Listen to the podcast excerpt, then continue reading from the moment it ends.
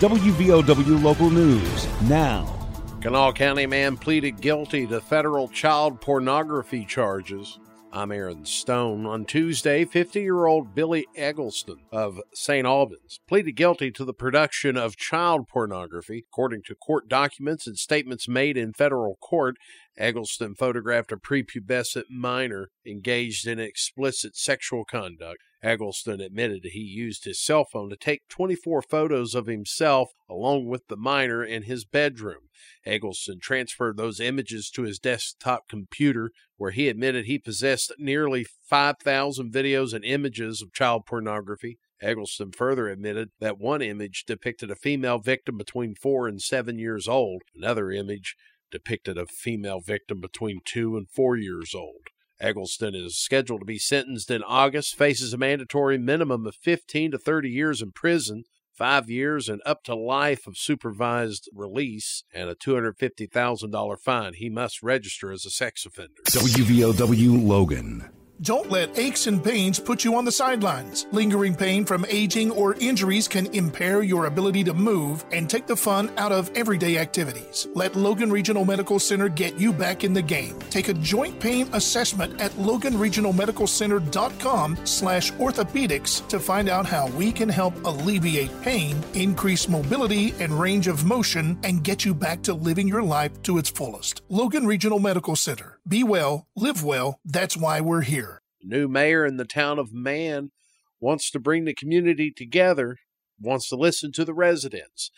Town Council of Man conducted a special meeting in the last week of February. Mayor Jim Blevins resigned his position he had since 2007. Council accepted that resignation and appointed councilman and man mayoral candidate John Feckety to finish off the term of the mayor. Council then appointed the newly resigned Blevins to fulfill the council seat of Mayor Feckety. Now, as mayor, John Feckety says he's just one person and says it's up to the man residents on what happens next. It takes everybody to get involved. You know, I I just have a title and it's mayor.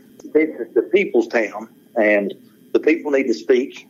When the people speak and say this is what we want, this is what we should do. Man's contested general election is slated for this June. Three candidates are running for mayor of Man, including Mayor Feckety, Anthony Hudgens, and Vincent Mountain Man Doherty. Two men were sentenced for a Mercer County arson scheme. On Monday, 53 year old Scott Meadows of Welch and 45 year old Christopher Gross of Bluefield, Virginia, were sentenced to three years, five months in prison for wire fraud, each admitted to a role in the arson fraud scheme. According to court records and statements made in federal court, co defendant Douglas Vineyard bought a house on Princeton Avenue in Bluefield, West Virginia for $5,000, and this was at the direction of Gross back on July 1st, 2019. On July 31st, the same year, Vineyard bought an insurance policy for the house with assistance from Gross. The house's purchase price was fraudulently reported at $50,000 the insurance coverage included over $285,000 for the dwelling, over $142,000 for the contents, and more than $14,000 for other structures. Vineyard, Gross, and Meadows had devised a scheme with others to burn down the house and collect the insurance. According to a press release from the U.S. Attorney's Office, Meadows set fire to the house on August 6th with the help of two other individuals that were paid $500. The house was a total loss, and on August 16, 2019, Vineyard faxed a sworn statement of proof of loss seeking the $285,000 in insurance proceeds the insurance company spent over 13 grand investigating Vineyard's false claim, ultimately denying it. The 37 year old Douglas Vineyard was sentenced in September to three years and one month in prison. He pleaded guilty to wire fraud. Gross and Meadows' three years in prison will be followed by three years of supervised release. They're also ordered to pay over $13,000 in restitution. A veteran service officer will be at the Veterans Resource Center in Henlawson this month.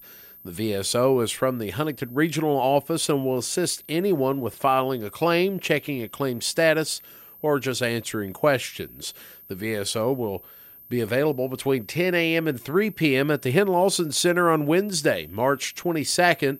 For more information, contact Quincy Nelson, 304 752 2110. Extension 6. Lincoln County Board of Education approved the county superintendent's resignation last night. Board members approved Jeff Kelly's resignation unanimously. According to the board meeting's agenda, Kelly is taking a job as an officer in the West Virginia Department of Education. Matter of fact, his last day will be his first day in the West Virginia Department of Education. Governor Jim Justice signed House Bill 2526 into law Tuesday evening at the Cultural Center in Charleston. Estimated the overall financial impact of the new tax plan to be around $695 million for fiscal year 2024 and more than $800 million once it's fully implemented. Governor originally proposed a 50% cut over three years, with 30% coming in the first year. That bristled senators. Compromise of 21.25% was reached. Governor emphasized the compromise part.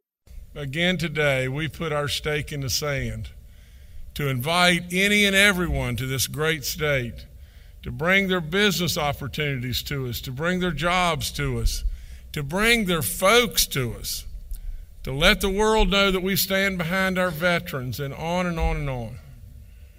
It is an absolute monumental day.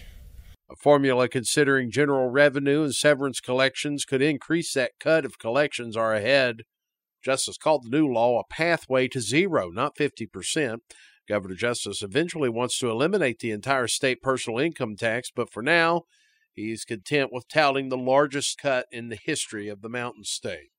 In high school basketball action, Chapmanville boys team moving on to Charleston in the state tournament with their win in the Class AA Region 3 co-finals against Wyoming East last night. Final score, Chapmanville 58, Wyoming East 33. Logan boys look to punch their ticket to states this evening at Ripley. And the girls' state basketball tournament rolls on in Charleston today. Wyoming East girls take on Ravenswood at 1 o'clock. Tucker County and Tolsia set for 7.15 tonight.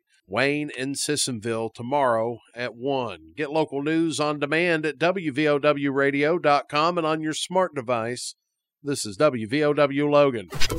Here's the Coalfields forecast from the Storm Tracker 13 Weather Center. I'm Storm Tracker 13 Chief Meteorologist Spencer Atkins. Hey, we have some clear skies, but also temperatures a little cooler than they have been in the upper 40s. A few clouds overnight. We'll call it partly cloudy, and we'll dip back down into the 20s. Yeah, it's another cold one to start Thursday. Thursday, it's a little bit warmer. Let's go with some mid 50s, partly sunny conditions. Then we bring back the rain showers, and they will be here for Friday. But it's warm, at least we're not snowing. It's about 53. I'm 13 News Chief Meteorologist Spencer Atkins. Listen throughout the day or click on tristateupdate.com for more weather information from the Storm Tracker 13 Weather Center.